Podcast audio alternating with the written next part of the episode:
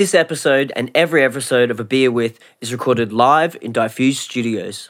As always, guys, if you need any audio services, you need to hire a space to work on maybe collaborations, you want to finish off your mix down, or you just want to listen to some of your tracks that you've worked on in a nice balanced room with good room treatment, nice 8 inch Adam speakers, and a sub, make sure you get in touch. Just go to www.diffusestudios.com and you can get in touch with us and find out if, you, if the studio is right for you. So, for this episode, I've got Falköne on the show. So, let's run that music and get this episode underway.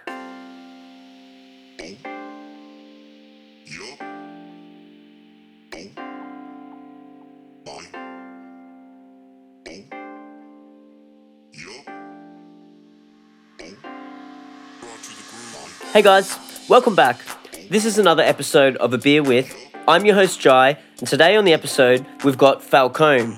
So Falköne is a DJ and music producer in Brisbane and has an event coming up called The Crypt, which is on this Saturday, so it should be the 19th of uh, October. So this Saturday, it's at Heya Bar. So make sure if you're available, you go check that out. We'll have some uh, information about that, um, all the links to everything in the show notes. But if you're available this weekend to go check it out, it's going to be heaps of drum and bass and cool sort of different vibes. So make sure you check that one out. So in this episode, we talk about how Falköne got into music, uh, how the name came about, also uh, music production, DJing, um, and we talk about gender dysphoria at the end as well. So um, that's something that Falköne, um, you know, experiences, and it was great to explain a little bit more in depth about it um, and how it really works because I'd never met anyone who has this, um, and you know, it is something that's quite um, prevalent nowadays, um, in, especially in the media and everything. Lots of people talking about uh, lots of gender issues. So it was great to actually speak to someone uh, who really has a personal connection to that and can really sort of shed some light on that for, for myself and for everyone else out there as well. All right, guys, let's get into this one. As always, sit back, crack a beer if you have one, and enjoy the episode. This is A Beer with Falköne. All right, so how you been, man? What's been going on? I've been good, yeah. So Um, you just had a few days, or you've got a few days off. got a few days off, really good. Good to relax, you know. Yeah. I've just done a whole lot of uni stuff, which is always exhausting. Yeah. Um, I'm still doing a whole bunch of music stuff. Um, I mean, despite I made an announcement the other day on Instagram that I was gonna retire from music for a bit, but that's never gonna happen. Yeah. That's not that's not a Yeah, thing. Yeah, just trying to hype everyone up. oh, it's just it's the thing that there's always people going, oh, when are you to release this? When are you to release this? And I'm Yeah. notorious for making so much stuff and just teasing it on Instagram and just going, making this, making noises. yeah. Um, I- so I just thought I'd make an announcement to say I'm not releasing things in a in a fair bit. Yeah, yeah. Um, but I've still been making lots of music. Yeah. Which is good. 'cause, Yeah. I mean, music wise, for me, um, I'm always in my downtime sort of sort of thing. Mm. Always just doing stuff and making something. If you've heard that remix. Yeah, yeah, yeah, definitely. Um, yeah, that's what people say to me. They're like, "Oh, what are you doing this weekend?" I'm like, oh, I'm going to the studio. They're like, "You should relax sometime and like not always just be at the studio." I'm like, "Well, to be honest, it's kind of relaxing. Like you know, like it's it's pretty chill to you know come in here and like yeah, just work on some stuff and you know Yeah. if I'm here with Johnny, like the guy who owns out the other you know half of the studio, we'll like get a six pack or a few beers and you know like have a few drinks and work on some stuff and um, even just sitting here and listen to music, man, is great. Exactly, you know, yeah. like, like um, new tracks and and stuff because um, just good to reference in here too to get your ears used to the room and stuff. yeah. Do you ever? What's your setup um, at home like that you produce? Not very good. Yeah. What? So what is it? It's just just. Just my computer. Yeah. I've got my Audio Technica headphones. Mhm. I've got some awful speakers that are sometimes you I don't even know what they are. Some sort of Logitech. I don't have actual Yeah, proper yeah, monitors. yeah, but, yeah, Um, yeah, I don't have very advanced equipment, Yeah. but I do um, tend to. I like to go around to people's houses. My friend Airborne, she's got some good speakers. So Yeah. I'll go round and see if things actually sound good on hers. yeah, yeah. which I'm, I've. It was only maybe last year that I got proper headphones. I used to think in my production career that um I, I wasn't very good at some things. People I would always send people things and they'd say, Oh, you need some like more sub, you need more like under a hundred Yeah. um that frequency range and I would just go, I don't know what you mean. Like and then I got the new headphones and I was like, shit. Yeah. Oh. it's not actually yeah. me, it's that I just can't Yeah. hear that. Yeah. Yeah. So the those headphones were a game changer. I've got a I mean I've just got a custom built sort of gaming computer. Yeah. Um because my brother's always been a big gamer and he said Oh, you gotta like one day years ago he said, You gotta get this, you gotta get this, you gotta get this and I said, just give me like a list of things that's Yeah. good Yeah. And I'll get that in a computer. Yeah. Um so I've got s- some sort of good high powered computer. Yeah. Any sort of anything, to do with it. Yeah. Yeah. It's got a good. It's got a cool black case with some orange on it. Yeah. Pretty good. Yeah. Yeah. Um, yeah, I use FL Studio. I know a lot of people like Ableton. I know there's a Yeah. lot of Ableton sort of purists.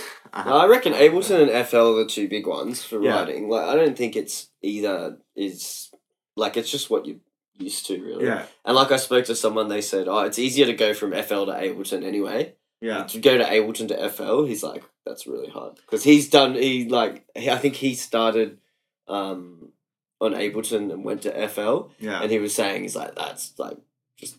He's like, "It's really hard because Yeah. it's just it's just different, you know." Like, yeah, it's the whole workflow. It's the whole s- space of it. Yeah.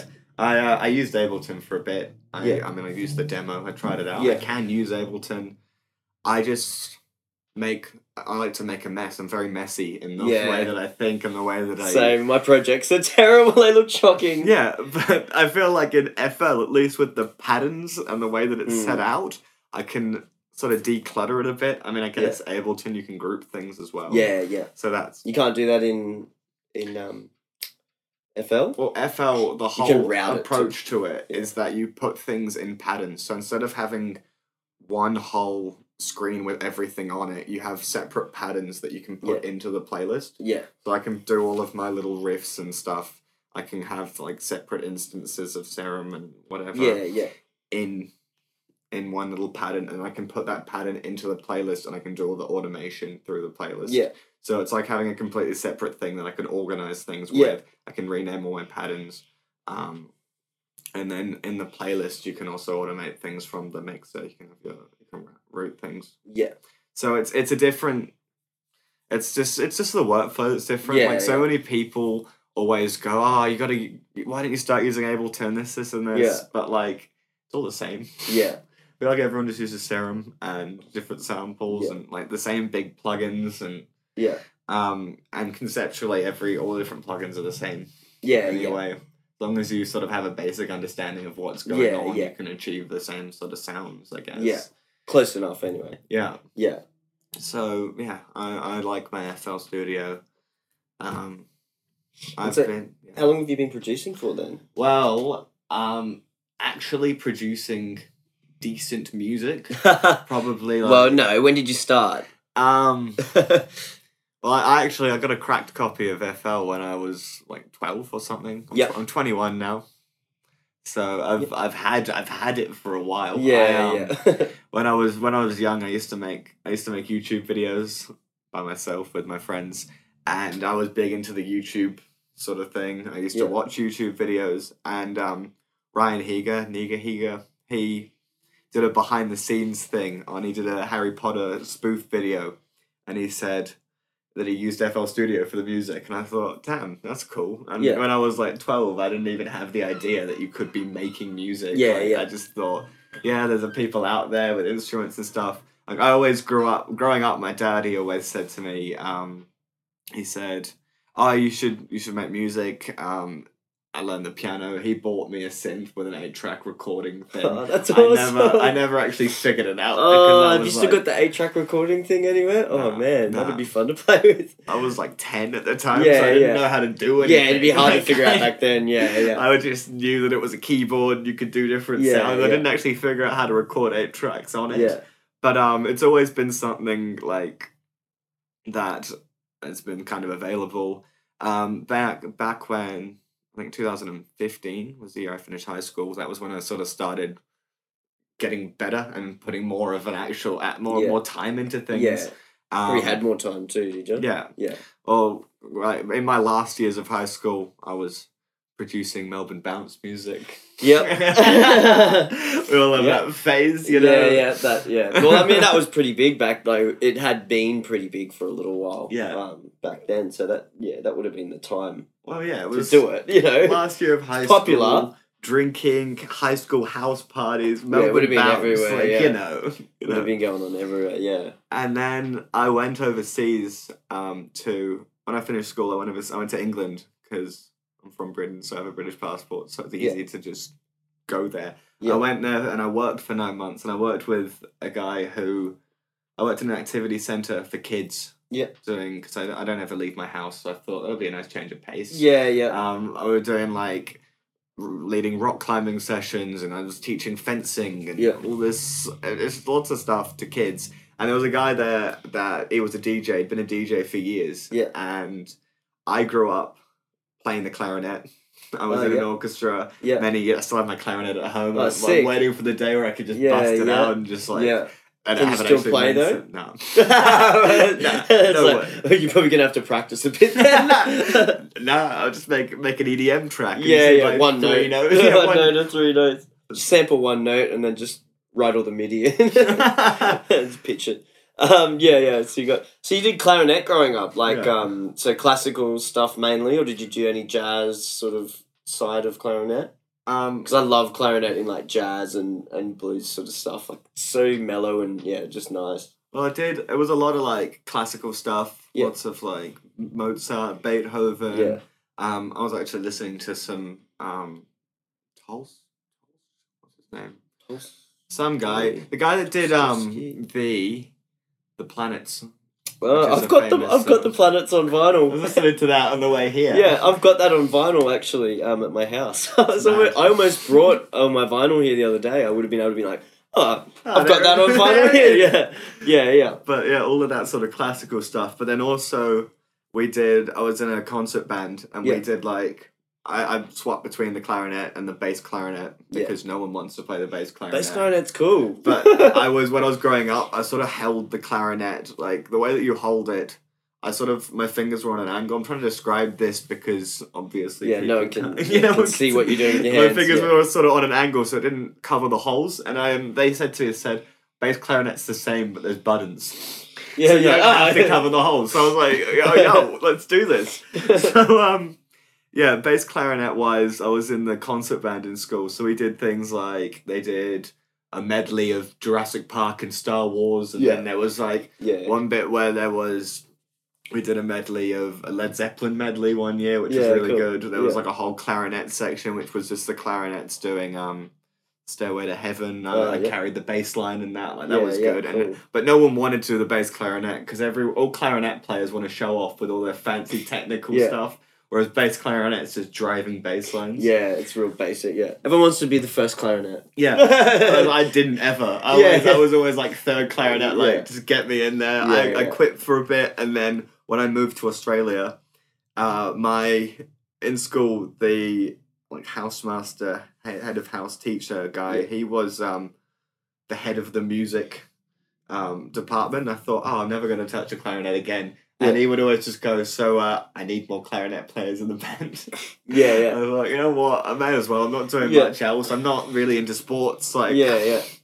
so I picked it back up, and um, I was just kind of, yeah. Everyone was like trying to be first and second clarinet. I was happy just, Making up the numbers. Making up the numbers. I'm just happy to be here. Yeah, like- So yeah, um, I so I always had like a good understanding of musical phrasing, and then I just happened to work with a guy who was a DJ. Uh, he plays top forty R and B stuff. He does karaoke nights Yeah. and things. Shout out Frankie DJ Yeah. over in, in England. Um, and he had a Numark Mix Track Pro 3 and Virtual DJ. So uh, I kind of just fucked around with that for a bit. Yep. Um, and then, yeah, I came back here. Um, and did some competitions. Figured I'm I'm actually pretty good at this. Like, Yeah, yeah. And yeah, that's that's how I started really really started DJing, which is Yeah. And what were you always into? Like, what sort of style would you say you play now? Is it drum and bass, or I know you like a heap of different sort of things, but what's your how do you describe what you play or what you do? Like someone asks you in the street, in the street, or or wherever. Well, nowadays I like to say to people, I, I like to play a lot of halftime, a halftime drum and bass, a lot of neuro hop sort of stuff. Yeah. Which people don't know is a thing because it's they're just those genres that sound made up. Like to people Yeah. on the street where they're just like, um, like what is that? I just say it's a lot of hip hop influence, heavy bass sounds with Yeah. kind of drum, like hip hop but with drum and bass sounds is what Yeah. I'm doing at the minute. Um, just some real cool stuff, but then it's hard because it's a real polarizing kind of. People like lot of people like their house because it's all on the beat, it's all on the grid, Mm. and they can dance easily. Whereas yeah. sort of stuff like White people can dance to it. yeah, That's what I would say. Yeah. a lot of stuff that I've been like doing recently. Um, like I played at TBC the other week, and I did a whole halftime set opening for Ormaners, which it was a riddim DJ, Mm. And everyone there was was there for riddim, but they said don't go too hard. Yeah. So I said, well, like, how can do you not do hard riddim? Oh, yeah, I was like, I do halftime. Yeah. Um, and I was just there sort of swaying, and everyone just looked a bit confused. I mean, you had one guy at the back, like one just absolute cooked unit who was Yeah. just loving it, Yeah, like- absolutely rinsing out to this like 87 BPM, yeah. halftime hip hoppy stuff. But um, yeah, I, that's the sort of place I've been in at the minute. I still love my drum and bass. I mean, I play a bit of everything. Like, Yeah, yeah. occasionally I've been trying to me and my friend we just decided one day we were going to try and make a house side project which we, we Mhm. made one song but um that might actually happen um I've been the same friend we've been trying to launch a hip hop duo for a bit he raps sometimes Yeah, yeah. um, you know, we just we're just fucking around and having fun. Yeah. Um, I yeah, because I, I have phases of like music. Yeah. I when I learned to DJ, that was when like future house was at its peak, and the UK bass was just just coming in. I was in Yeah. England. Skepsis just like started. Two thousand and sixteen Yeah. was when like Skepsis and stuff were getting big. Um, Macky Gee's Black Widow was everywhere. Know, the the song it's like Rita Ora and Iggy Azalea, but it's the Macky Gee version. Yeah. That was everywhere. So I, I was and I didn't know what it was at the time. Just Yeah. I thought I didn't. I'd never really been um shown that side of drum and bass because I, I grew up. My dad loves the Prodigy, so I grew Yeah. up with like Firestarter, like just I was wondering why. So, was your dad was he a musician at all, or he's just right into music, and that's why he was sort of my should do music? You know, like My dad just loves stuff. music. Yeah, just My- loves it. He Yeah, was big in like the punk scene, yeah, um, but he was never really a musician. He just yeah, he just likes Yeah. music. yeah, yeah. Um, like yeah, my mum's never really into music. Uh, my my mum loves music, but she never really did anything in music. We just like our music. Just yeah, yeah, like my mum loves to play loud music and sing to like eighties songs while Yeah. cooking dinner, sort of thing yeah, like where we love our music, but we've never been really like music orientated. yeah, yeah. Sort of sort of thing. Not like yeah, just just love the music, not like yeah. They weren't musicians themselves or anything. Yeah, yeah, But then I grew up like go, coming home from school in the car listening to Firestarter by the Prodigy, and then Yeah. like we'd listen to like some Eminem, and then it would be like Ministry of Sound two thousand and five album. yeah, yeah. So I've I was I did experience a whole lot of different things. Mhm. Um, like a lot of my mum likes a lot of pop music, but then she'll also sometimes throw me off with like she'll like a lot of current hits. She'll listen to a bunch of Ed Sheeran and stuff, Mm. but then she also likes the Flume remix of Tennis Courts. Yeah, or the high contrast remix of um that London Gra- London Grammar's Strong, the drum and bass one. Like she'll sometimes throw me It's off. totally random. yeah. Yeah, And then my brother's always been he's always um just he's never listened to anything that's mainstream, so he's always coming out with new things. Like he's he's been Yeah. listening to Future Garage recently, which I'm sure a lot of people don't even know exists. Yeah. A lot of slow down breakbeat, real sub heavy, yeah, melodic sort of garage influence stuff. yeah, So he's been listening to a lot of that recently, um, which I'd never really ventured into. yeah. Um, he was big into like when Skrillex first started doing Bro Step. Yeah. It was my brother that showed me that. He's only nine months older than me, but still, Yeah, like he he'll go and branch out and be like, listen to this. yeah, yeah, yeah. Um. So yeah, music wise, it's ev- it's ev- it's always around me. Like Yeah. I. I do have a big focus on music, always in my downtime, but I do a lot of other things. Like I study Yeah, study X-rays, yeah. Study X-rays. bone photography, Bone photography. That's the technical name, is it? Yeah. Um, and so with with that, with this study, so you said you're doing like what's the what was the name? You told me the name of your degree or whatever. So it's a bachelor of medical imaging. Yeah, So we do X-rays, we do CT scans, Yeah. a lot of things that people don't even think about. Like we go up to surgery while they're doing surgery, and we Yeah. take X-rays there. So there'll Yeah. be like the surgeon will have someone's hip fully open, and they'll be drilling things in, and we'll just come in, take a couple of X-rays, and leave. Yeah. Um, I enjoy that. Like the whole problem-solving aspect of it is Yeah. is great. Um, I like to talk to people. I like to talk shit a lot. Yeah, yeah. Um, and people always have good stories. But I like I do like the problem solving, the approach to things. When Yeah. someone comes in and their elbow's broken, and you got to do two two X-rays of completely different positions. yeah, But they obviously can't do that because their elbow's broken. It's like, okay, what are we gonna do? yeah. Got to move stuff around, or yeah. So I like that. Um, Do you guys do like MRIs and stuff like that? You got to do a few extra years to do MRIs Yeah. and ultrasounds. Yeah. But you can do that as Yeah. well. The more like um, modalities you have, Yeah, the more, valuable, you are. Yeah, And yeah. you can do, but you can do like you can go and train an MRI once you have the job and get paid for training. That they'll pay for you to do Yeah. it wherever you're working for. Yeah, an MRI is it's the big thing at the minute. So yeah, I mean, it's good MRI. yeah, It's an interesting field. I might I might go into it eventually if I get bored. yeah.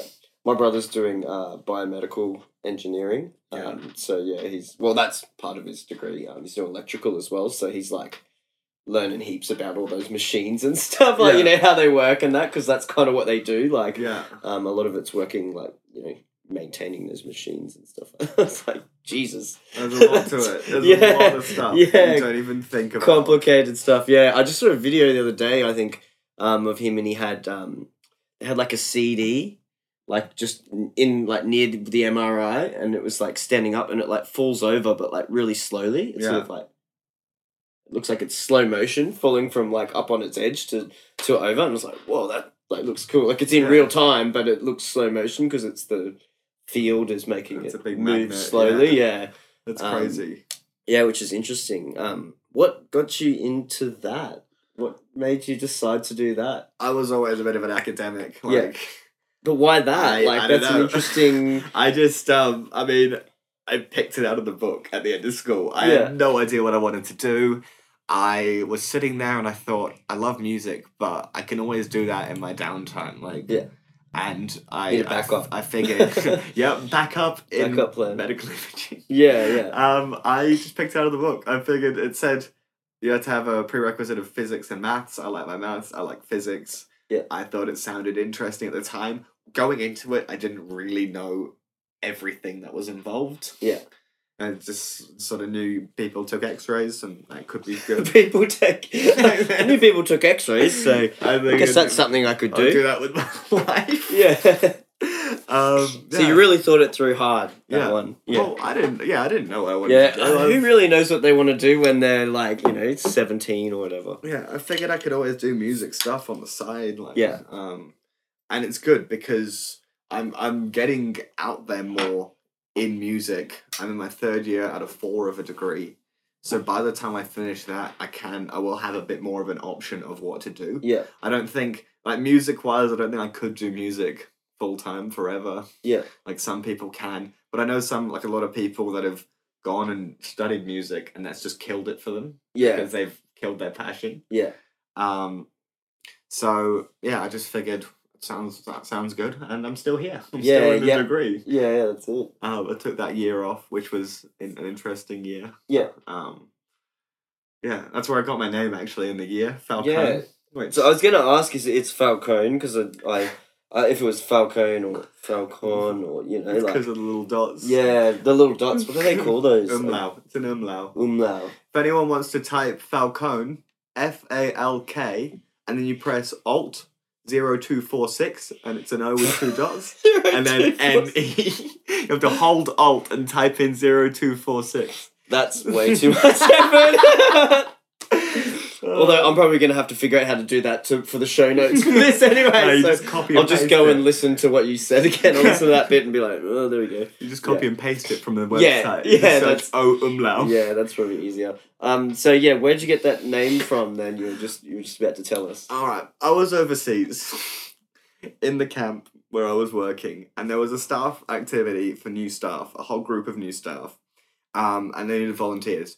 So they, I was running a trapeze for some new staff. Trapeze. Yeah, basically, that was one of the activities we did with the Oh, kids. One of the activities we did with the kids, they got harnessed up, and it was just a trapeze on a bar, and all I had to do was I had to teach them how to like belay the ropes, sort of thing. Be the Uh, ropes. Belay. Be the ropes. yeah, yeah. Be the ropes. Be the ropes. Yeah, and then. I could move the um, trapeze back and forth depending on how much they wanted. yeah, yeah. Um, and there was a whole bunch of new staff there. Yeah. So we were doing the a thing for the new staff, and we got walkie talkies. And the day before, I was playing Super Smash Brothers as Captain character? Falcon. Yeah. Okay. Yeah. So that like the name, the word Falcon was on my mind. Yeah. And they told us, don't fuck around with the walkie talkies because you're use them for emergencies. So what do we do? I was 18. I fucked around with the walkie talkies. First thing. Yeah. first thing I do was Falcon checking in. How's it going over there? Like to my friend, I decided his name was Anteater because that was a silly animal that I thought of at the time. So a good like four months pass, and this whole group of new staff didn't bother to learn my name. I was the Falcon to them. So like, people They would call me walk- the Falcon. Yeah, people would walk up to me. It would be like the dining room, be like, "Oh, hey, how you going, the Falcon?" And I'd just be like, "Shit, that's my name now." so they were doing a um an event at the end of the season and I was DJing at it because I've been learning and yeah, I have that whole appeal of I just was just fucking around and everyone was like, Yeah, go and DJ like Yeah. so they just wrote the Falcon on the poster. And I was like, okay, I guess that's my name now. Falcon, yeah, yeah. So I'm just gonna call you the Falcon from now on. so I came back to Australia, and my friend Mike, um, he said, he said to me, he said, you can't be like the Falcon. the Falcon. so uh, because there's already DJ Falcon, uh, like the fr- Yeah. famous French DJ, yeah, yeah. and if, I, I thought, well, shit, if you type in the Falcon into Google, it just comes up with birds, and I was like, I'm not a bird, and I'm. So we just thought, let's just make it sound more European. Yeah, yeah, yeah. That's it. We Make it just- sound a bit fancy. we just fucked it up a bit. We Yeah, just yeah. popped a K on, popped an umlaut, added an E. That's it. Yeah. There's no like deeper meaning. There's a huge convoluted story. yeah, yeah. We well, had a story, yeah, originally. But yeah, there's no like deep meaning of oh, Yeah, it came yeah. to me in a vision or Most like, people's aren't though. Yeah, no. I- I've, I- never really met anyone who's had like yeah like a proper story like that where you know where it's like yeah it come through a vision or whatever. Most of them are just be like I had to have a name and Well, when I was earlier on, I used to um, I like to buy like I have a I had a festival poncho. I have a couple of kimonos and things. And again, Mike, same same Mike, he said, "Oh, that just looks like a bedsheet poncho."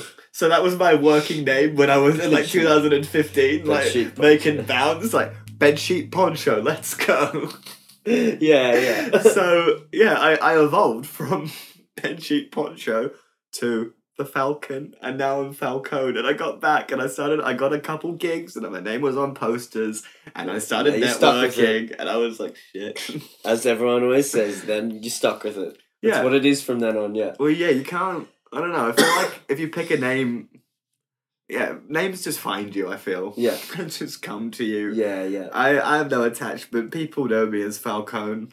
I have people have when I used to do streams at frequencies like once a month, I would get people um when I had like drum and bass shows and they'd be like, Oh, you're Falköne, right? Like I love this and this and this and this that you do. It's like Yeah. strangers. And I, I just figured like it's, it's it's a brand now. I've got the O Yeah, with the yeah. two dots. Like I've got that. I made it i- out out of um fiberglass. Um yeah. Cool. it's it's fairly big. Not that big. Yeah, they yeah. can't see that, but it's not that big. Yeah. It sits on my floor in fiberglass. I Yeah. just decided to make it. It's like I've got the brand. I've got a T-shirt with the Yeah. logo on it that my mum bought me for my birthday. Oh, there you go. um, so it's it's a bit bit of a brand at the minute. I like Yeah. the idea of the O with the two dots because I've got a whole bunch of um, I've got a thing of my face with like the eyes and the mouth, Uh, yeah. which looks terrifying. Yeah. I'll tell you that. But it's yeah, it just came to me the branding. Yeah. So um yeah, and it's on posters now. I mean, I've had I've done a few gigs in my time. I wouldn't say I'm I'm prolific in the scene. Yeah. I would say I'm kind of known because I did did a whole like two years of networking um in Brisbane. Yep. So I would say I'm I'm out there. I've been to things. People know that that's me. So Yeah. I don't think I'm going to change it anytime soon. Yeah. Um, yeah, I would say, yeah, because I I did announce that I was retiring, and everyone everyone I got so many messages. Yeah. What's your new project? Are you doing Yeah, something yeah. new? Like everyone. Yeah. Everyone's like, he's not really retiring. He must be just changing his name. Yeah, Yeah. right. Yeah. Yeah.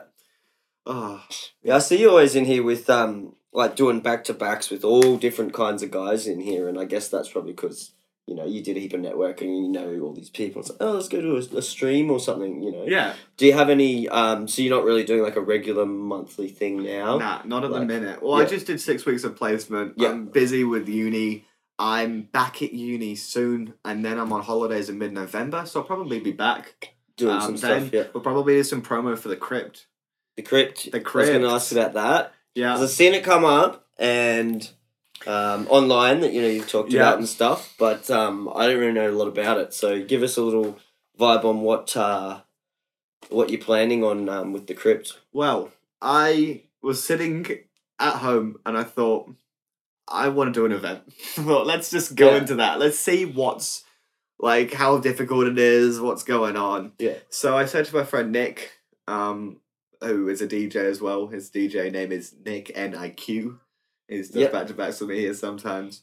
Um, I said to her, I said I might just do an event. Um, want to play. Um, but then I also I made it explicitly clear along the way with all these people that I had no money. So I just said like, I said, look, we're in this together. We're a team. This isn't me like hiring you for an event. Like I know that sounds terrible. I don't want to be that guy that doesn't Yeah. pay people. I said, but I've also said to them, I said, all the money that we make, we can just split it between everyone. Mm. But I've just got all of my, I've got some of my friends. I've got um, DJ Knob Twister, who uh, I love that name, Ben. Oh, Ben. I remember him talking about it before. I think it was even his name. Like I, I don't know how long ago that was. Did Andy just start calling himself that Yeah. recently? Yeah. I remember him talking about it for ages, and then he just did it, and I was like, oh, there he is. that's brilliant. He's got branding on his side, Knob Yeah, yeah. So he's in the crypt. We've got Crumbs, who is is known among amongst Brisbane. He's a very talented producer. I actually said to him, um, because he is he produces, um, but he doesn't really DJ. I said to him, like, do you DJ? He said, not since like a while ago. Since Yeah. I used to do house parties when I was like eighteen, and I said. But you have like out of anyone I know, you have a lot of respect for this genre. Like I'm trying to pull people that aren't necessarily known, but I want to showcase their Yeah, respect. Like I want to do a drum and bass event. So I said to him, I said, Paul, do you want to like come and do this? And he said, Well, I'll have to brush up on my skills. Um, I'll get Rob in, um, who used to be one half of Odd Mob. So he said, I'll do it if we can get Rob to back to back with me. So and I said to them, I said, Well, I, I was actually set, thinking about budgeting. I thought, oh, do you guys, I, I could pay them. Do you want to get paid? Like, I'll set the actual entry price based on um how much money that they want. And Yeah. everyone's just been super chill about it. They've just said, nah. Yeah, that's all good. We'll just, no, come. we just We'll want to like have a good play. night. Yeah. Uh, we got Dossa, who produces as Saval, um, the future based trap producer, Jordan. Um, he's coming has come on board. That was just Knob Twister. Sent me a message and said, I was just talking to Jordan, can he play at the crypt? And I said, I don't see why not. Like, Yeah. this is some like huge like grand scheme. I just I was just sitting there one day and thought, let's do an event with my friends. Yeah. So I um Ricochet, um, Nathan, who's a promoter at the Met, is a house DJ. He's done a couple of events. He did them at Honky Tonks. Yeah. So I thought maybe like Honky Tonks are just relatively new place. Yeah. They'll take me. So I, I got in touch with the guy, paid him a deposit. We had a date set in. He was keen. I was keen. I think three days before the crypt launch, he closed his doors. He said like the landlord there was some sort of complications with it, and he had a different opportunity, and it was all just too complicated. Yeah. So we thought, shit. Yeah. like, what are we gonna do now? Honky tonks. The venue's closed. Um, we were actually gaining traction. I entered when I entered your shot. I met some people, and they they said, "Oh, what have you been up to?" I said, "Oh, the crypt," and they said, "Oh, that's you." Like, Yeah, you're, yeah, then you you're that like. yeah. I was surprised about how many people had heard of it. Like the power of social media Yeah, is yeah. insane. Like the amount of people that had just seen it here and there and everywhere. A few people had approached me and said, "Oh, you're Falköne from the Yeah. crypt, right? Like, you got any spots?" And I said, "I'm not paying people." Yeah. and I like, don't have a venue. I don't have this. it's just an idea. Like, I'm, it's just me and my just a my concept friends. at the moment. It's a Yeah. concept idea. So we, um, it was actually Knob Twister. We were just messaging around, and he messaged Heya Bar, and they said, "Yeah, we'll, we'll take you on. Well, we think we have the perfect venue for your drum and bass event." And I thought, what? Like Heya Bar? That's that's like an Asian food place that does comedy nights. Yeah. Like, They do a bit everything, really. They do. Yeah. but I went down there for um Shaw did an event before he went to Yeah, yeah. And I went Yeah. down for that, and it was Yeah. such a vibe. Like I love that. Like it's just a tiny room. Yeah. I think it would go off. Yeah. So they had us fifth of October. Um, it was all set. We were keen. Yeah, let's go. Long weekend. They double booked us. Yeah. so we've been moved again to I think the nineteenth of October. Yeah. Um, so uh, we sort of didn't really make any announcements. We didn't make a post so we've been moved. We just changed the, the time Yeah. because we thought we'll do like promo maybe a couple weeks before. So it was when they told us that we had to move venues, um, that we, yeah, we just changed the time on the event. We didn't, we hadn't even really started heavily promoting it Yeah. yet. So we're on our third day, our third, Third, third, third day, time lucky. third time lucky. Um, we think that if we, um, we'll, we'll just kind of give up if if it, anything goes awry again. up, yeah. Um, but then, I mean, I am interested in the whole events thing because Brisbane is great right now for just D- music. DJs are everywhere, and I, I know people in Melbourne. I know people all around Australia. Uh, but and Bris- Brisbane as a whole loves to get around their locals. So I feel like in one way or another, I will do an event. If we if this flops, I'll probably just try again next year. I'll probably Mm. just do something else. I'll just rebrand. Um. Uh. So It takes We'll a while for it to build traction anyway, you Yeah. know, like even like first events. I always tell people try wanting to do first events because I used to do events. yeah. I always say like just be ready to like lose some money. But I mean if you're not paying if everyone's like on board to Yeah. do it as a team, then it's like you well, you probably won't lose any money Yeah, then, yeah. but um yeah, um one thing I always recommend is make sure you've got like a good photographer or someone there Yeah. um, for content because Yeah, that's important for the next one. Because like these days, someone who did an event said to me, he said, "I didn't get a photographer or something," and he said it's like it didn't happen. Yeah. Basically, like people, if you, if you don't have photos and videos to put on social media from the event, it basically didn't happen. Yeah. you know, like because exactly. people are gonna go, "Oh, what is this?" And if there's, they're like, "Oh, they've had two events already," and there's like no photos and no videos. So like, whoa, it must not be very good. You Yeah. know, like. Yeah. But you get a good photographer, and they'll make it look like it was good. Okay. That's no good tip. got that. Get a yeah. good photographer. Yeah, Well, yeah. yeah. Well, we've just been doing it all by ourselves. All Yeah. the DJs, um, we set up the page. I've got Dossa. He's doing graphic design just Yeah. because he wants to. He's like, oh yeah, I just want to do some graphic design. Yeah. Like, and he's really good at it as well. Yeah, cool. So I mean, we might have to. We can bring in a photographer. I'm, Yeah. I'm connected. Yeah, yeah. Uh, everyone knows someone who's got a good camera. Yeah. Someone's got a good camera.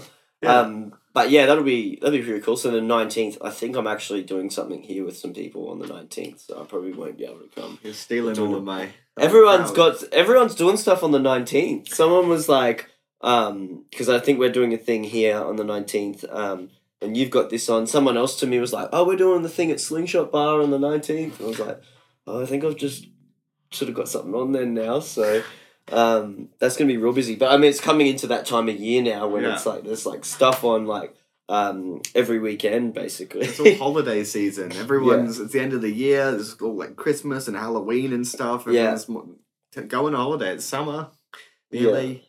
It's yeah. Or the fifth would have been great. The long weekend. Yeah. We could have just pulled in like random people from the streets as well. yeah. I was going. I'm going to a twenty first on that night. I could have stolen everyone there and said, "Come to the crypt. Like, yeah, yeah, come support me." yeah, yeah. Yeah, but I mean, everyone's out to get me. that's probably not what it is, man. It's No. probably not what it is. It's just Um, the industry. Like uh, so many people, I've like. I feel like a lot of time you do need thick skin in this, Oh, in, yeah, in this industry. A lot of time people Yeah. do get tossed around. I've had Oh yeah. I've had gigs where I haven't played. I've had multiple where they've just like either shut down the side room or um, I was meant to play at two a.m. at a club. It was like one of the. It was I was really keen. Got there at nine p.m. yeah. Supported the night. Drove an hour and a half to the Gold Coast from my house in Warner. Yeah. Um, um, I was so keen. It was like my first like big thing that I was doing, and yeah, it was, wasn't busy. So they just turned turned the lights on. I drove home. You do need like you do need that thick skin, like, Yeah. and some people can't handle it. Some people I feel Yeah. take it very personally Yeah. if you um if something like that happens. Yeah. But I would say if you haven't been fucked over in the industry yet, then you haven't been in the industry. Yeah. like you know, like there's everyone's had something. I've had things where I was running a successful like club night and I stopped it so I could play at another club instead, yeah, and then they just didn't book me and they said, "Oh, thanks for closing down your night." That literally just fucked me. like That's- you know what I mean? Like I, st- I stopped the whole night and everything. I said, "Oh, it's all because it was." The reason I started it was because the cl- the club that was the uni club in Townsville, and they were just being shit. They weren't. They were just putting on some shitty DJ playing commercial stuff, and Yeah. everyone was like, "Let some of these guys who are students play," and like we want to listen to like you know like Triple J and dance music and like all this other stuff, and they were just you know just going using nightlife and all that, and so everyone was like, "This is crap." So I started a night down the road for students, yeah. and um, but yeah, and then I like they're like, "Oh, come back and we'll get you to play and stuff," and I was like, "All right, close it down," and then they're like, "Nah, actually, nah." I was like, "What?" Like, and what? so and so the new venue who I had the event with were pissed at me because they're like, you know, I'd started this successful thing, like killing it for them, and then I'm like, "Oh, we're gonna stop it," so they were pissed at me, and then these guys didn't give me a gig, so I was like, "Fuck, that was that was rough." Ah, classic, classic for the industry. So anyway, yeah, industry it can be it can be rough at times. yeah, Yeah, but it's sure. good. It's good in Brisbane. As I was saying earlier, like Yeah, it, it's there's a real culture now, right now. yeah. Like, You've got so many different little crews and scenes yeah. of music. and ev- but There's everyone something for everyone. and everyone respects each other. Though. Yeah. it's great because like I like I went I entered the Brightside competition, the first one that they did. Yeah. Last year, and I met people like Bodie and JX, like Yeah. back then, and I'll, I'll still like hang out with all of their crew. They're all with like stockies and stuff now. Yeah, Um, and we'll have people from all different like places come for that. yeah, yeah, I worked for Safe Events for a bit yeah, yeah, um promoting I promoted for the Met for a while. yeah, yeah, Like and it's great because no one gives a shit about what genre you play or where you're from or who you are. As long as you get around, everyone just supports everyone Yeah. right now. Which yeah, exactly. and like places I feel like places like Melbourne quite cutthroat at the minute. Yeah, Um and quite competitive. I'm not saying there isn't that competitive nature in Brisbane yeah, but it's still like let's just give this guy a go sort of Yeah. attitude like it's yeah. a real There's more of that. Yeah, yeah it's a wholesome place to be in at the minute yeah. I think it's interesting as well because I don't really see too many clubs that are all sort of like directly competing, like two of the same club. yeah Like, you know, Family and the Met used to be like in huge competition. Yeah. It used to be like they were like they didn't like each other, you know? Yeah. Like it was um when I was at Family, it's like well, we used to always say, "Oh, look, um you guys can play there if you want and play here, that's fine." yeah But the Met wanted all their residents, so it's like, "No, you can't play at Family." If you play at Met, you can't play at Family. And we were fight. We were like, oh, "That's cool," like you know. And that's when Noy and all those got like a heap of those guys went to Met yeah because they were at family. Um, but yeah, it's interesting now because families sort of doing their own thing with like all the OPM and all the you know events and stuff. yeah It's not sort of in the same realm as the Met. The Met sort of doing more the the popular at the moment acts and Yeah. stuff. You know, Yeah, like yeah um, so it's like you don't have those two competing. Um, you know, like Sub Rosa's doing the underground house sort of you know stuff. Um, you know, GPO does their sort of like commercial sort of EDM stuff. Yeah. Um, I suppose you know Prohibition's got their sort of commercially housey thing. Um, and then TBC do like heaps of like heaps of different stuff. I suppose they do house sort of like tech house stuff as well, but Yeah. um, they do heaps of different. You know, you always see them doing events. You know, Yeah. people coming in and doing events. Yeah. Um, so I think it's cool like that. That a lot of the prominent clubs have their own thing. It's not like Yeah. any of them are directly competing for the same people. Yeah, it's you know? good because you go like you'll go to the Met, you know what their brand is, you know Yeah. what you expect. Yeah. You don't go to the Met and then go to Family and they're the same. It's Yeah. yeah, everything's got their place. You know exactly what to expect. Yeah. I mean, unless you're going to like Ric's and Retros and all. Yeah, yeah, but bars, those are just. But I, I'm they're just talking like talking nightclub clubs. Yeah, exactly. clubs that are actually got like a thing. Yeah, and I suppose those things do, like you know, retros and well, then they've got their appeals and things. Um, so Yeah. and yeah, you got famous in there. That's um, you know, killing the. They are killing Hip-hop it. They just came out. Of, I feel like they came out of nowhere. Yeah, well, I I've didn't even heard I because. I didn't even know where it was for ages. I'm like, I know it's in the mall, and I actually walked up the mall one time looking for it. Like, where's this place? Thinking there would be like a huge frontage, you know, like a big like frontage and that, and it's just like this small entrance. You know, it's Go not massive. stairs Yeah, yeah, it's not like a massive Yeah. big entrance or anything. So I was like, oh, there it is. Yeah. Um, but yeah, that used to be hot gossip. I didn't even because I had to ask one of the guys who was in. and He's like, like, what did famous used to be? Because like I've seen like footage inside. I haven't been in when it's been famous. Yeah. I'm like, that looks so familiar. Like I've been there before, but I haven't been to famous. And he's Yeah. like, oh, it used to be hot gossip. I was like, oh, okay. It used to be like R, you know, R and B hip hop, Yeah. uh, well, R and B club. Um, back in the day Back in the back day, in the day when we even day. had when um yeah back when like the city used to go off as well man like Oh yeah.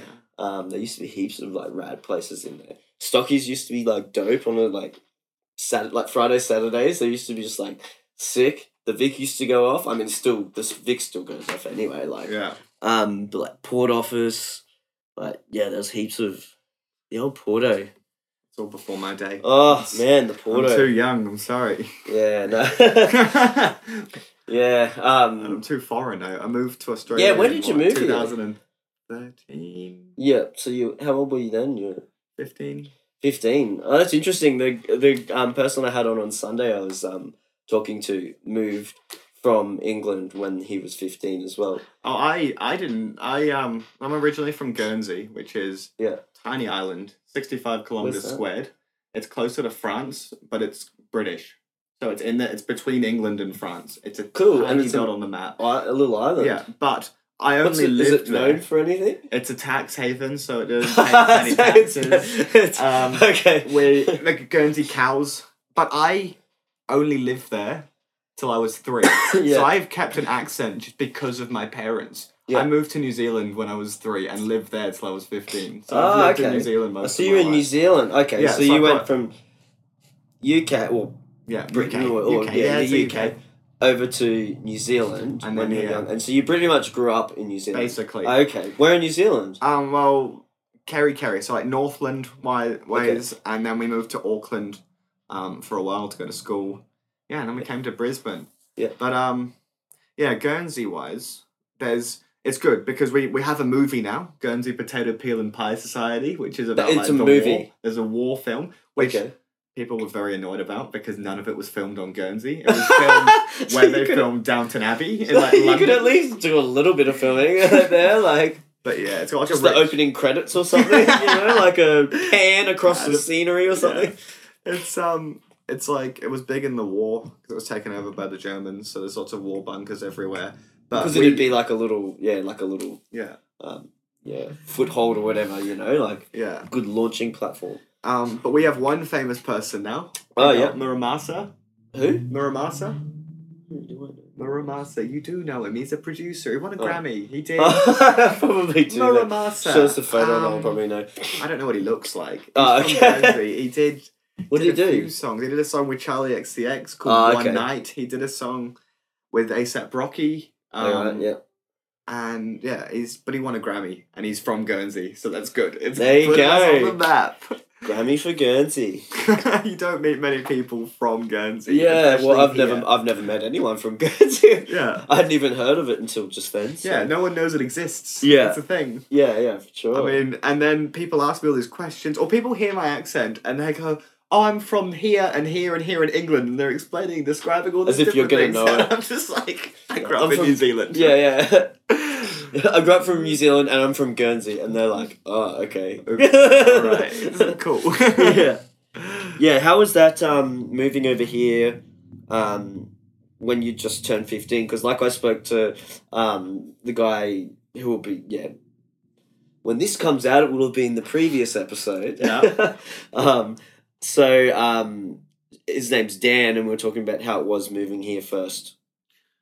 At that time, you know, because that's he was like it was a difficult time because it's you know it's like that grade nine, grade ten, yeah. so that age range, and he's Yeah. like most people had made their friendship groups, and he's like I was coming in. So how how was that? I Especially- mean, you it know. was good. I Yeah. mean, I like, I still have connections back in New Zealand. Like, Yeah. I found, I found my s- solid core group of friends in Yeah. Australia. I moved. I did only the last like three years of school, um, in Australia, which is bizarre that I spent all that time, um, in New Zealand. But yeah, it was it was actually really good. I Yeah. settled in very easily. Cool. Um, yeah. Um, growing up in New Zealand, I went to an all boys school. Yep. Which was fun. I boarded for a year at a boarding school. Jesus, Um, But yeah. some stories about that kind of stuff. Yeah. a whole bunch of people, and it was a quite an elite school. We had, made a bit of money back then, so I've, I do know a like I, it's good because I've kept a whole bunch of good connections. Yeah. I'm not gonna do some name dropping on your Yeah, yeah. podcast. I'm just gonna say that it's Yeah. been good, like networking wise. Um, and then yeah, Australia, it was good. I met a good like core group of people. It was weird because in like in school, um, we had there were all the different cliques. There was like popular kids and people who played sport. My group of friends was literally just like a couple of people from each. So it was Yeah. just like people that kind of fit in somewhere but also didn't. Like Yeah. I started off um in like a group of friends who they were gamers and they played like like even up to year 12 they played Yu-Gi-Oh in the library yeah, yeah, and then I was just like oh maybe not yeah, yeah. and I drifted over, and it was just the most random collection of people, and it Yeah. kind of worked. Yeah, But it was good because it was like every we had our connections with everyone in the year group. yeah, yeah. So it was You had like a representative yeah, yeah, from all the different. The sporty you one got a the group. sporty person. And should have started a pop group. Yeah. the Spice Boys. Instead of the Spice, because they have all the sporty and all that kind of stuff. yeah. Um, That was yeah, it was an odd time. I still keep in, in touch with a Yeah. whole bunch of those people. I mean, this year I'm doing it's the whole twenty first thing, so you'll get Yeah, an that- invitation from people you haven't spoken to in So a many while. 21st, and yeah. yeah. Yeah, that's big. good. Oh man, I always see when people do have that time and it's like, oh, what are you up to? Like, going on another 21st. we did this second weekend. Oh, got another 21st on. There's too many. There's so many. Um, because, ev- you know, obviously everyone wants to have a good night for that. Like, inviting Yeah. your mates and, you know, everyone. And yeah, it's, um, yeah, it's always fun to, to do, yeah. Um, I was going to ask you about production, like, because obviously you use FL, but is there any, like, plugins or things that you really like or techniques or this is the we just we just named it the other day it's the give me a gold section so Oh. it's like what are you loving using at the moment Serum Um, is like apart from serum come on give us something else because serums you know Okay. everyone uses serum Well, uh, yeah, they do. Yeah. I like to use um, an FL stock plugin, the Fruity Granulizer. Yeah. Um, for granular synthesis, I'm real Yeah, big into my granular synthesis at the moment. Like the techniques that you see from like like your frequent and Vorso, copycat, all of them. Yeah. Like quite big influences. You should get copycat. You should get copycat on this podcast. He's Yeah. a local. Um, granular synthesis is I'm I'm loving at the moment. Yep. Um, which surprisingly not a lot of people have an understanding of what that is. yeah But um, do you want to give a, your little understanding of it for everyone out there so when they first um made granular synthesis, what they did was they took like tapes. Like when they made music on tapes, and they cut them up with knives, and they just reorganized them. So it's just like gli- basically just like glitching things out. So yeah like if you listen everyone knows flume he uses it a lot like the whole like out of time glitchy sort of thing Yeah. it's a lot of heavy granular synthesis Yeah. um it's a process a technique of re resampling so i'll make lots of sounds i'll put them in the granulator um, automate it. Like I, I never realized a lot of ti a lot of time previously. Um, I used to like to have made things very. I was very calculated. I like maths. I like doing Yeah. thinking about that sort of thing. But recently, the whole I got a, I got quite experimental, and I like to like just automate all the different parameters. Um, just drawing some random lines, export that out. Yeah. Maybe um, pick out all my favorite bits and arrange them into different melodies. So it's a lot of Yeah. a different. Um, it's a different approach to what a lot of like a lot of people I know. They have an idea, they'll do it. I still do that. Yeah. But like to add things and make things more interesting, I will randomize a lot of things and then just pick things that I like Yeah. and swap them around. So granular synthesis is a big thing to experiment with. Um, I've been playing with a lot of weird, um, taking things off the grid. Yeah. The remix that I'm doing for you. Yeah. A lot yeah. of swing. Yeah, lot- I like, was just I- gonna say I've heard some of that stuff, like you know, experimental stuff. Yeah, I push. I like to push that because I like the groove, like the whole, Yeah, the- yeah. like J Dilla swing and groove. is, and- is the whole hip hop influence from J Dilla, like production wise, um, adding that swing to get people moving, to get people grooving and vibing with it, um, is a is a big thing of what I'm trying to achieve at the moment. yeah, Um, yeah, I like to. I've recently started trying to make my own drums in Serum. so like actually make your own drum Yeah, samples. Yeah, but that's I don't know. That's a bit beyond me. Um, Yeah. I like to steal a lot of Copycat's drums. Shout out Copycat. He was a big Yeah. influence of mine, and Yeah. I, I met him the other month. I didn't even realize he was from Brisbane. I just met him at a party, and it was yeah, like, cool. oh, there's there's Copycat. He's like Yeah. Big, like huge influence of mine. Um, Yeah. and he just gave me all of his samples, all of his unreleased stuff as well. Yeah. So that was good. Um, so I'm getting more into that sort of things. But then also, like, I know a lot of people, a lot of people like to, um, are very sound design orientated, oriented, the word is. Yeah. Um, and I do like my sound design. I like to experiment with that as well. Um, but I like to. Recently, I've been using a lot of samples, like just resampling a lot. Yeah. Like I um. I mean, everyone uses the Cymatics sample packs. I got the Cymatics ambient life ones that just has all this random shit in it. I think I might have that. One. I've got some kind of ambient. I've, no, I think I've got the ambient city Oh yeah. one. It's like all sounds from like in the city, like cars driving past, Yeah. people walking down the street. Yeah, I've been using like the farm samples. I'll use. I'll, yeah. like sound of a pig. I'll just throw it in the granulator.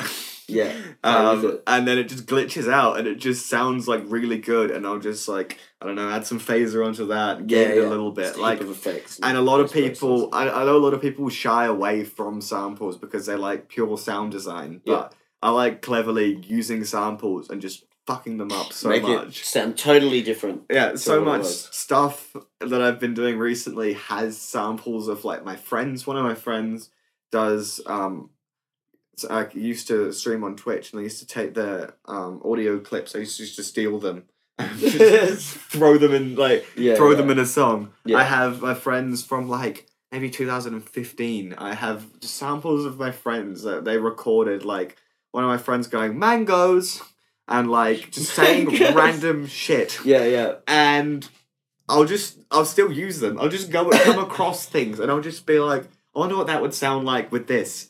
So like a lot of what I'm doing at the minute is just trying to just reinvent the wheel basically just use things that are known um and then try and get that contrast between like organic sounds used in different ways and doing heavy like sound design work yeah, yeah.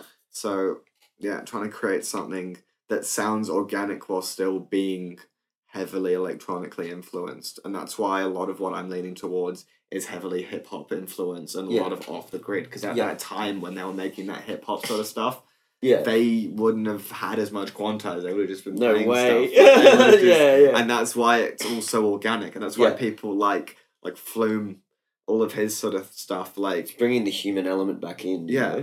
because you know nothing's ever perfect. You know, like Yeah, and everyone there's so much backlash. I loved Flume. Flume did a set at Listen Out, and I Yeah. loved that. And every, there's so much backlash over it because of How was the actual music in that though? Because I just all I've seen because I didn't go to listen out, but all I've seen on it is about him smashing Pot like pot plants. plants with a hammer. Like, was the music in the show any good? Yeah, or was yeah. it? Yeah, I- it was. it's it. just that that was so like Bizarre, like yeah. bizarre. Yeah, But like, I loved it. I loved the fact that he had, he was doing like, putting plants in pots, and then he was like, um, with his more organic sounding music, and then there was just something that was just so like industrial sounding, and he got out a sledgehammer. Like, it, I loved.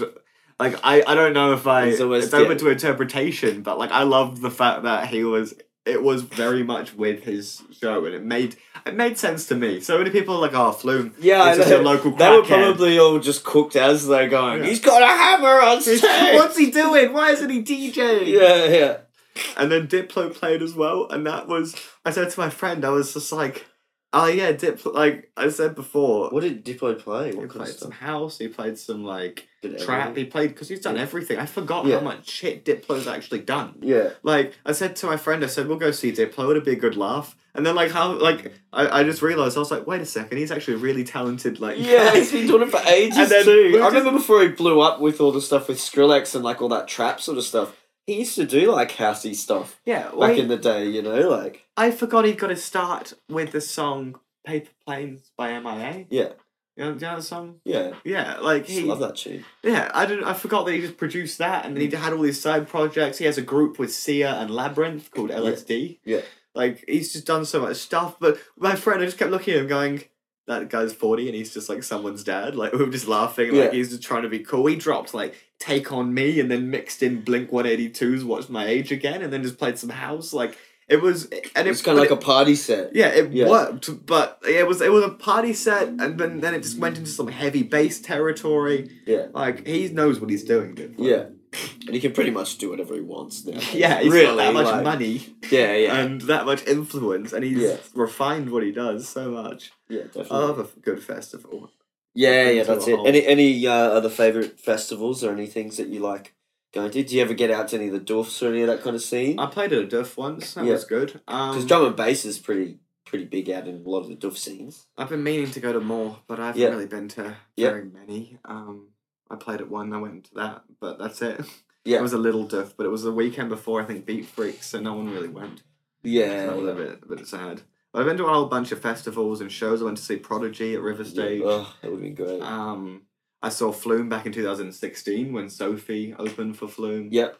Um, which was that opened my whole mind, my whole world up to Sophie's production. That's Yeah. like the whole underground pop scene. Like I'll listen, I listen to a whole lot of different stuff. Um, the whole Sophie and PC Music affiliates and whatnot that broadened how I view pop music in itself because what they're doing. Do you know, do you know PC Music? No. So you get like a bunch of kind of upper class white people making like ironic sort of pop music, but it's not ironic. It's just sort of over the top to the Yeah. point where people think it's a joke, but they're actually really good. Yeah. And like it's big in like the queer spaces and whatnot. Yeah. Um and they're breaking through to like the mainstream. Like the head of Yeah. PC music, he used to make like really weird shit. And everyone was like, What's he up to? What's he doing? Now he's like produced Charli XCX's album with like his friends. Yeah. Like they're breaking through and they're actually like a really talented bunch, but they're it's just bizarre. It's just like really strange. Yet it sort somewhat sort of makes sense. And there's a whole bunch of people in like Australia that are doing the same thing. Like Donatachi is making pop music. He's getting big. Um, yeah, and that just reframed a whole bunch of stuff because I listened to, I listened to a bunch of pop stuff growing up. I was very basic. Um, Yeah, yeah. in my day. Um, I listened to a bit of everything, bit of this, bit of that, and I got to the point where it just wasn't interesting. So that's why I started branching out a bit more. Yeah. Like I was past the point where I could just listen to, just it was just all the same. Yeah. So I needed something else to fill that. But then now that I've been introduced into all of this, it's pop music, but it's interesting. It's well made. Like it's Yeah. it's yeah, and it's yet it's still very accessible. Like stuff that like Wave Racer, he's doing Yeah. more like that sort of thing. Yeah, cool. Yeah. Yeah, I know River, so yeah. he's just come back recently. Yeah. which Yeah, is yeah. Um, yeah. Yes, you like all, all that stuff. Yeah, cool. Yeah, I'll listen to a lot of different. Yeah, stuff. yeah. It's funny, like I always say, like, you know, when we were talking about classical before, me and my mate Johnny, we went out one night um, just to something, it was like house music and that. And we went home kind of early and we're like, get home, we're like, oh, let's let's listen to some stuff in the, you know, in, in the, in his, like, it, the studio used to be at his house. Yeah. So we've sort of got a space there that's like, it doesn't have all the room treatment, but it's like still sounds pretty good. Like it's Yeah. still because it's the room. Um, so we went in there and we just listened to like symphonies. We listened to whole symphony. It was like one for one Great, symphony. yeah. And it's like forty five minutes. I'm like, you gotta listen. I was like, let me put another one on. He's like, no, it's one for one. It's my turn now. like, he gets out a symphony or like we listen to like so they're like. 45 minutes each, you know? it's like, no, it's my turn now. Like, and we're just both there, just like, oh, this is so good. Like, you know, like, Yeah. listening to to random um, stuff. It just reminded me of that before when we were talking about um, like you know like classical stuff um, Yeah. and all that. Um, I wanted to ask you about like some of your fashion and stuff that you're into because I see and and like even you wearing like um I saw one time when on the live stream you were just wearing like a um like Was a it a dressing gown? yeah it was a dressing gown yeah. What was that about? Was the dressing gown Uh, about? You just like, oh, it doesn't matter. It's a live stream. yeah. Well, basically, I came in and I said to Paul, who runs frequencies, um, Yeah. I said, I basically, I, I did one like every month, and I said, Paul, I live here now. I'm gonna make myself comfy. Like, actually, the Yeah. first one of the first times I went there, I was in my dressing gown because I was doing, I was the show at Slingshot, ran by Oobs. Oh yeah, yeah, yeah. Um, it was out of the bedroom, and I put a picture of my bedroom Ah, on the yeah. screen. I had my dressing gown, but like I don't know, I, I live in my dressing gown. I live and breathe. Like I'll sit down at my friend's apartment in my dressing gown. yeah. Um, so yeah, I mean, I just like to wear clothes. I like to push boundaries. Yeah, of yeah. things. Like so many people. There's so many people who tell me all the time, ah, you should be wearing this. This is weird. Like uh, and whatnot. Yeah. Um, but I mean, those are just people. I'm like lots of boring sort of people. Yeah. Um, what what got you into trying all this new fashion? Because you're wearing like stockings at the I moment stockings. and a black and white this is like a stripe. t-shirt dress in itself. Yeah. Um. I've got one very similar to that actually. Nice. That's right. Yeah. Um. I don't know. I just like to branch. Have you have you always dressed? No. No. I was a little nerd one day. Oh, yeah. I, I I used to wear just t-shirts and black pants. Yeah. Um, yeah. I mean, it's I don't know. I don't know really. I just kind of like to push those boundaries. I Yeah. guess. Um, um, I guess a lot of people like to dress within the constructs, the the boundaries of gender, Yeah. which is very much a cultural phenomenon in Yeah. itself Yeah. um, I know like some people take offense and criti- criticism if if they see a man wearing something that's perceived as more feminine. It's Yeah, becoming yeah. more and more commonplace in Yeah. this society for Yeah. people to express themselves that way. Yeah. But I mean, I wasn't always like that. Um, I yeah, I was um, I was always known for wearing black pants. I used to own a flannel shirt, which I look back on why. Um, Oh come on! There's nothing wrong with a good flanny. I, I apologize to any flannel shirt enthusiasts. there. Oh, it's Um, funny because I was just the other day. I was like, oh, I can't wait till like it's that time of the year where I can start wearing like shorts and singlets and pluggers and stuff to the studio because like, I'm from North Queensland, so I'm just like it's too hot. Just got to wear like you know all that. So I'm like, yeah, Yeah. I'm so so keen for that.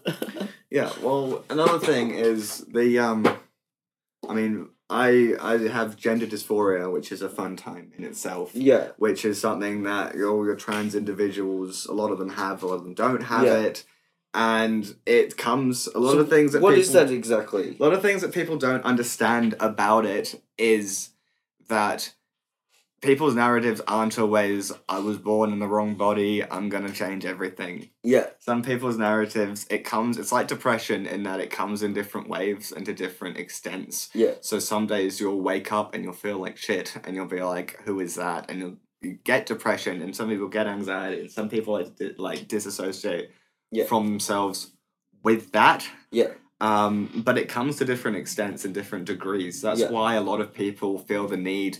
Like, there's so many people out there, especially older people, that say, "Oh, you can't just invent these genders and like yeah, non-binary this and agender that." But the fact that it comes in different extents and different degrees, depending on a time, yeah, uh, means that some people don't feel it's right to just say I identify as that one thing Yeah. and I identify as that one thing. yeah, Um, so yeah, it's some people it affects as I feel like I'm born in the wrong body and this is it. Some people like I got to, I've gotten to the point where there was a long time where I did mentally just struggle. I got very depressed. Um, I looked in the mirror and I thought like, who the fuck is that? And yeah, that was when I basically when I finished school because Yeah. I was all of that structure had fallen apart ah, yeah, and I was like, "Fuck, I'm an adult." I grew a beard for a year, um, just because I was in denial about it all. Yeah. Um, and yeah, it's I, I guess a lot of a lot of people don't like it. Um, that people are finding these ways to express themselves. Yeah. Um, uh, a lot of people like to put labels on different things because then they can find a safe space, and there's lots of different queer spaces that are opening up. Um, Yeah, yeah. And it's becoming more and more commonplace that people will be outspoken. Like I never, Yeah. I when I first started doing music and stuff, I always thought that I would have quite a separate thing from music and my life, and I wouldn't like make them clash. I didn't want to Yeah. get political, but it gets to the point where you have to really say something. Like it's Yeah. it gets to the point, and uh, it's also the fact that like I have lots of friends in the music industry. For example, like Imbi the Girl, um, they're a rapper and a singer, an Australian, who like read some poetry and and talked about like gender and issues, and that helped me through a time. Yeah. I uh, possum. Uh, Possum Plows from the um, punk band Openside in New Zealand, who was Yep. another one of my friends, um, started talking about being non-binary and open has spent years like culminating this space for kids um, who are fans of that sort of because they make like emo-y pop punk stuff. So that's Yeah, yeah. like the perfect thing for queer kids to like listen to. Mm. And I see all these people that are speaking out about things. And I've just gotten to the point where it's just I I figure that everyone has a platform yeah, despite how if you're if if you're just some person or if you're known um everyone has some kind of platform where they can influence other people. Mm. and i was at the point where i realized it's uh, it's time to just start saying things. I was in it like i was in a group chat and someone was just going over overboard um like someone my age that was kept saying offensive things and i just had to leave and i thought like that's probably just the way that he's been raised like it's yeah, so you'll see a bit more activism on my actual social media. As of now, like a lot of people always say to me, they're like, "Oh, what about your name and like pronouns and this whole like," and I, I mean, I like to just go with the flow and do whatever. yeah. So you're Um, not too phased. And I'm not too know, phased about that because I always wonder about that too. You know, like because I don't know a lot of people who you know have gender dysmorphia or anything. You know, I've got heaps of gay friends and Yeah. you know and, and all that, but um, you know, I've never like really met anyone who's felt that way. yeah, And so I always wonder. It's like you know, I always think in my mind, I'm like, look, I'm happy to call you whatever you want me to call you. yeah, But if I don't know what you want me to call you and I call you the wrong thing, like yeah. you know, it's like, a hard like yeah, it's like- towing around. it's like if you don't tell me, it's like so how like you know it's it's that really for me that's that weird space where it's like I don't want to offend you by calling you the Yeah. wrong thing to anyone, but it's like at the same time it's like please don't be offended if I do because I don't know you know well, what, yeah. what when you first meet someone it's Yeah. like what do they want to be Well, known as? people you are know? just people. That's the thing. At the end of the day, yeah I have exactly a lot yeah, of exactly I have a lot of people who exist in like a non-binary space who use they them pronouns and like to just do them. They just do whatever. Like and they won't be offended if you say the wrong thing. Um if but if they correct you and then you Yeah. continue to like yeah I have a friend who presents very femininely and has said to their band, um, like please don't like call me bro and man and whatnot. Yeah, yeah, yeah. And they're like one of their band members keeps going, oh, like sending messages like, "Hey, bro, can you like do this?" Like when people go out of their way to just like because they think that something's wrong with you, Yeah. like that's when it gets past a point of like I'm I'm just gonna stop talking to you because that's just over the line. Yeah, yeah. Um, like personally, I don't take any offense to anything because yeah. do whatever. But Yeah, some yeah. people, like some people, So how does it affect you though? Like so you said about that, like how, you know, like when you wake up sometimes and you think you feel shit or whatever. Is it because you don't feel like what you look like in the mirror? Is that how Yeah. it is? Is it a looks well, thing there's a or lot is of it there's a, lot of things involved. Like, um, there's a lot of like masculine characteristics that Yeah. some people, like some people hate. Yeah. There's things you wouldn't even think about. Some people hate the fact that like women have softer skin inherently. Yeah. Um, some people hate the cur- like when if people go through hormone replacement therapy. Yep. uh, Like there's a whole like there's fat redistribution. You get Mm. more your body. You get more like fat in your hips. Your Yeah. um, you start to your skin becomes softer. Um, like there's all these different things that psychologically people feel like they don't like, like that inherently as a person, it's just not right. Yeah. But it comes, yeah, it comes to different extents, and different people are affected differently. Like some people will go and get genital surgery, some people don't. Yeah. Yeah. right, because they're not. And that doesn't phase them Yeah. and and it is it's tricky as well because with that also comes a lot of depression and, and anxiety as Mm. well um Because they're not happy in their body and, Yeah, and they're exact- different to other people. They probably think, what's wrong with me? You know, like, because I'm not the normal, but, you know, But like, you yeah. get in your head and you, you know, yeah, I can imagine. and it gets difficult because there's a point where there's a lot of the time i used to just dress like i i thought there was i either had to hate the way i i presented myself Yeah. to make it easier to sort of fit in Yeah. or i could embrace me more and i thought that i wouldn't fit in as much yeah. But as I slowly start to embrace me more, I realize no one gives a fuck. Yeah. It is 2019, you there's know, some like- there's some people Yeah. that really are opposed to Yeah. it. Um, that I hope eventually come around. But that, But- to, me, to, to be honest, that says more about them than, Yeah, than it, you know, than, than you or anyone else, really. yeah. Well, I yeah, and there was a lot. That seems like their problem. You know, like, that's your problem. um, and there was a time where I was very depressed. I used to.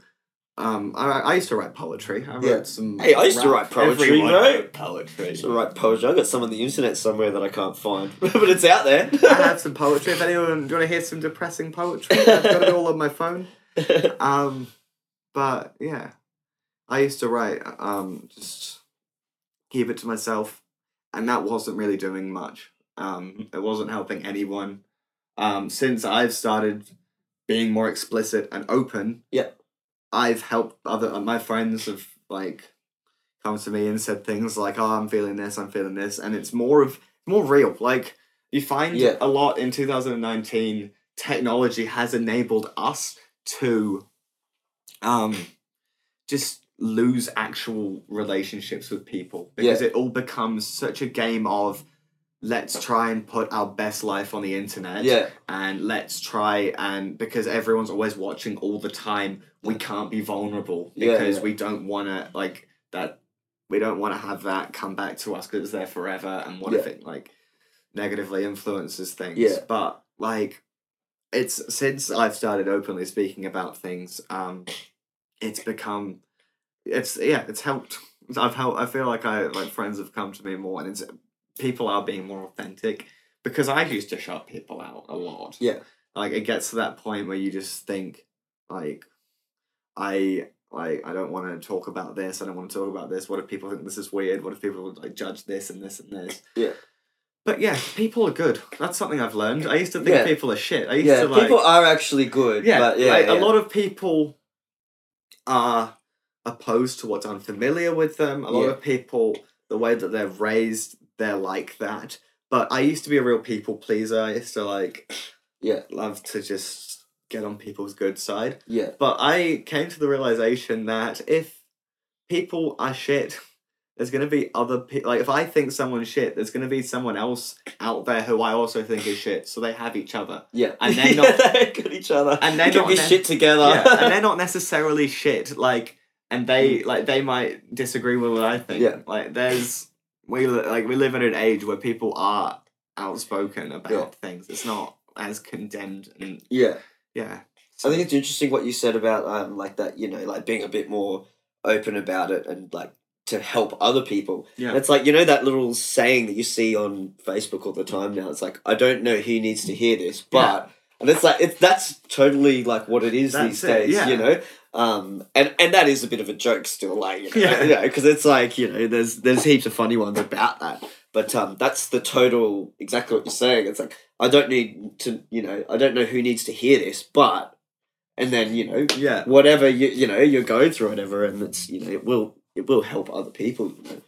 Yeah. Um, yeah, man. Well, that's that's pretty interesting. Um, because you know I'm I'm a novice when it comes to that that world and realm, and, and like I said, like I've got heaps of gay guy friends and gay girlfriends Yeah. and, and and bisexual and all that, but I've I've I'm yet to sort of meet in person someone um who you know feels that way. So it's Yeah. um it's interesting to get your take on it and you know from Yeah. your experience. Um, Well, there's a lot of people. There's a lot of different things out there as well. Like, it's the fact that so many people are so opposed to things because they're like, ah, it doesn't fit within like my two boxes. yeah, Or, like yeah, they're like that just sounds made up. But like, who cares?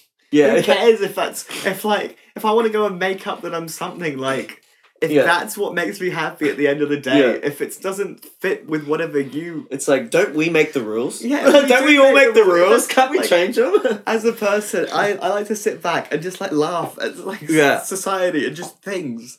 Like it's just ridiculous. I have a good sense of humor about Yeah. everything. Like I can be have like a really depressed day and like be like seriously can like people should be concerned and then the next day I'll just like laugh about it. Like yeah, I mean I guess that comes with your general instability. yeah, But um, yeah, just don't take things too seriously. yeah. And I mean, there's both ends of the spectrum. There's the sort of like people that are against things, and then there's the people that take things too far the other way. Like they're like all, all for it. Like, to, yeah, and that's like there are people that give everything a bad name. There are people that um are opposed to just anything and everything. Yeah. and it's just yeah, you just got to do your best really to yeah, that's it. Yeah, And yeah, 2019 is looking great for Yeah. representation across the board. Yeah. For everything. yeah. Like, have you have you felt that yeah, like recently? Yeah, yeah. Re- well, I went to Pride for the first time the other How was day. that? Pride March. It Yeah. was. I didn't expect that kind of turnout, and the amount of like different people there, the amount of like people that look just happy to exist. Like yeah, it just it was it was overwhelming. joyous. Yeah, it was Joyous, overwhelming yeah. that there was a whole space of like people because you you hear about all these people and you think like that's such a minority like and then you see when they're all of you these people see them in together one space. being Yeah, happy about just being part like being themselves and being part of a community that they Yeah. have been told for many years is wrong and have been told for many years is not right like it was just it was overwhelming but it was great it Yeah. was good to to chat meet people and chat with people yeah, that's awesome. Man. yeah, because other like it's it's uh we already have a common ground if you go to Pride. Like Yeah, yeah. I find it's good to always have uh, chat to people you have common ground with. Like whenever I meet someone who's a DJ or a producer, automatically just Yeah, what genre do you play? Like, yeah, and then you you connect off of that. Like so many of my friends are in like music, um, so many of yeah, and I didn't, I never understood. My friend always said, um, oh, you need to go and meet more like you need to go to more like queer spaces and things, and just generally interact with that sort of people. And I thought, yeah, but like my friends, I have nothing wrong with like them. They're all supportive. They're Yeah, all yeah. great. Until I went to like Pride, and I was like, shit, like it's good to have this space and have this sort of yeah, yeah. Yeah. who are like you know on that same like they understand and they've probably gone through similar things Yeah. and you know like similar stories of you know what whatever they've gone through and stuff like that Yeah. so and that's important to hear sometimes you yeah know, it's so- good it's good because hearing people's stories having that story on like on a so that's such a platform is great yeah because everyone's story is different um and it's hard when you only hear some stories because some people would think oh i'm invalidated because that's not the same as my story but it's good to hear different perspectives so that you can think, well, like at least I'm not the only one, and also to think like that person's overcome that and that person's overcome that. Like I've been in some real like bad states where I've just thought like, what's the point? um, Yeah. And it's when I've had people who I know who have reached out and said, I've gone through, like, this is my story. It hasn't exactly Yeah. been the same as what I've been going through, Yeah. but to see that there's somebody who's overcome something that's in that same kind of space. There's a light at the end of the tunnel kind of thing. It's like you can get through this and you'll be okay. Yeah. You know, like it's gonna it's gonna be all all good. Um I wanted to just touch on quickly with the like gender dysmorphia. You said it's like quite diverse and different for Yeah. everyone as to how much and what things. How does it work with like sexuality and stuff? Is it a lot of like I don't know if this is too much to ask you or not, but like are you attracted to men or women or both or what's Well, I mean, it does it doesn't affect you in any way that you doesn't, know? Like, it I'm doesn't affect, know. Yeah, It doesn't affect any sort of um who you're attracted to. It, Yeah. There's there's separate standing things. That's why you say that's like yeah. That's why I wanted to Yeah. ask. Yeah, yeah, Um, I personally, I mean, I guess a lot of people, if like they they're changing their hormones, they'll they'll go from either end of the spectrum. yeah. Okay, um, yeah, yeah. That's definitely They'll yeah. become either go from like asexual to very hypersexual, um, then or they'll go the other way around. Yeah. Um, it doesn't really affect. As as a, it's a more of a freestanding thing. Like a lot of Yeah. people go, oh, like there's still it's bizarre to hear that people think that like trans women like why why don't they just be like gay men like people still have that thought yeah, like they're still very separate freestanding things like because of people's image like and people feeling like they're in the wrong body and whatnot and that they're feeling like no a, a more i feel like the whole wrong body idea is is a bit more there's a better way to phrase it and Yeah. it's more like people feel like they're being restricted in the way that they're expressing their identity Yeah. because there's more diversity nowadays Yeah. um but sexuality wise i mean i just go with whatever like that's Yeah. just, that's just generally my opinion of um on a lot of things Yeah, yeah. Yeah, yeah. easy Yeah, yeah. um but yeah it doesn't really So you just it to you it doesn't really matter. It's like if you find them attractive, they're attractive. yeah no i just like people as Yeah, as yeah. people like i Yeah, I like to have um, conversations with people. Like I know a lot of people um, are very. I'm not a very sexual person like, in general. Mm-hmm. Um, like a lot of people have like innate sexual attraction to people. Yeah. I, I just like to chat shit and Yeah. yeah Yeah, sounds yeah, like exactly, people yeah. like um. Whereas I know people, like my friend who's going through hormone replacement therapy. Yeah. Um, transitioning has gone from not like um gone through lots of different phases of sexuality Yeah. because of changes of hormones. yeah, So it's yeah, it's it's different for everyone. Like Yeah. it's a they're, they're two like freestanding things of That's what I- diversity yeah, that's what I wanted to find out, is that- yeah. instead of like one spectrum of of yeah. different things. They're two different things. Yeah. Yeah. Oh, it's interesting because like um, I was watching that show um, Euphoria Yeah, recently. Have you seen that one? I haven't seen. Um, it. and there's a trans girl on there. Um, she's she's a bit of an activist, but she's an actor. yeah, Um, and she plays a trans role. Like you know, they actually got a trans actor for a trans role. You know, which makes good. sense. Yeah, yeah, totally good. makes sense. Um, but it does like I didn't even realize that um, like she was trans until a couple of episodes in when it like comes out and they talk about it and that.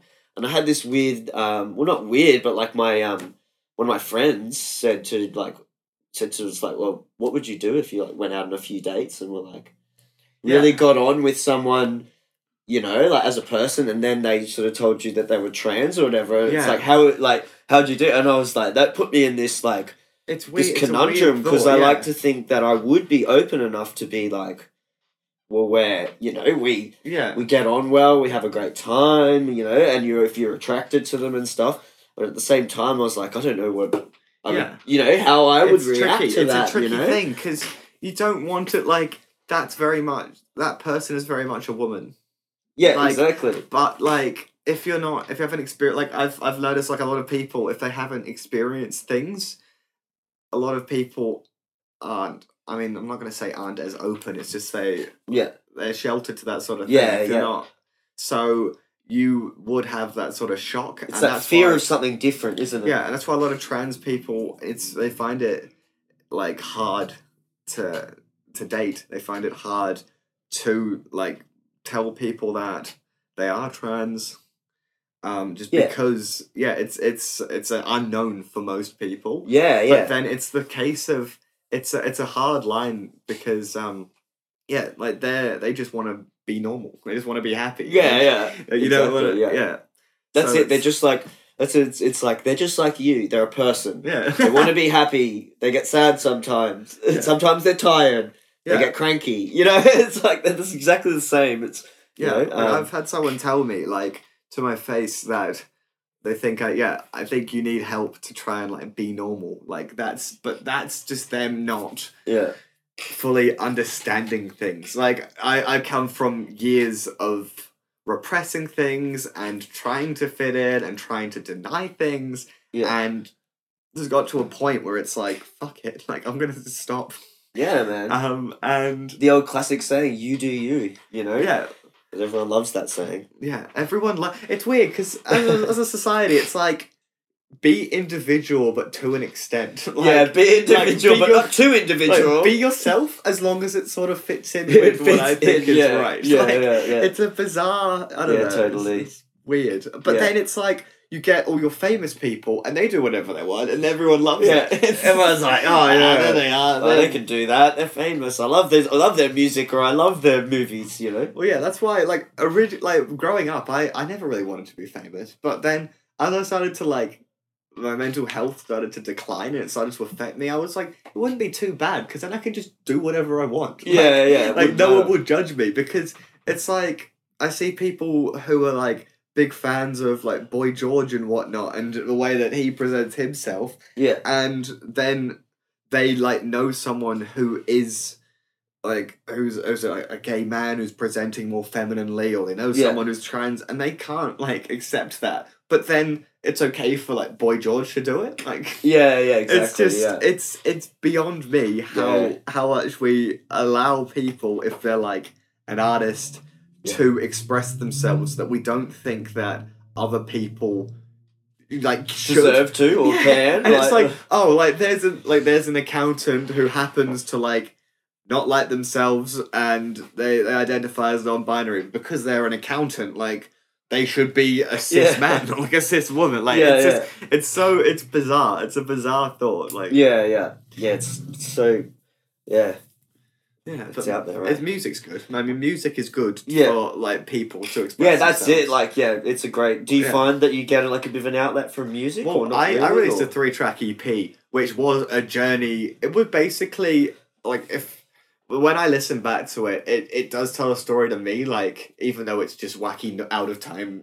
off grid noises, Yeah, yeah. like it still has that kind of like build up, and then like it it told a story of my headspace at the time. Okay, yeah, yeah. um, despite So it it's got like a personal. You've got Yeah. a connection to it. Yeah. well, it's uh, three songs. It's called there's dilemma, cataclysm, resolution. So it was like a very Yeah. much a depressed sort of state Yeah. of like a scattered thing, and then um it, it like it gets a bit more chaotic, and then it resolves in the end to something a bit more like orchestral.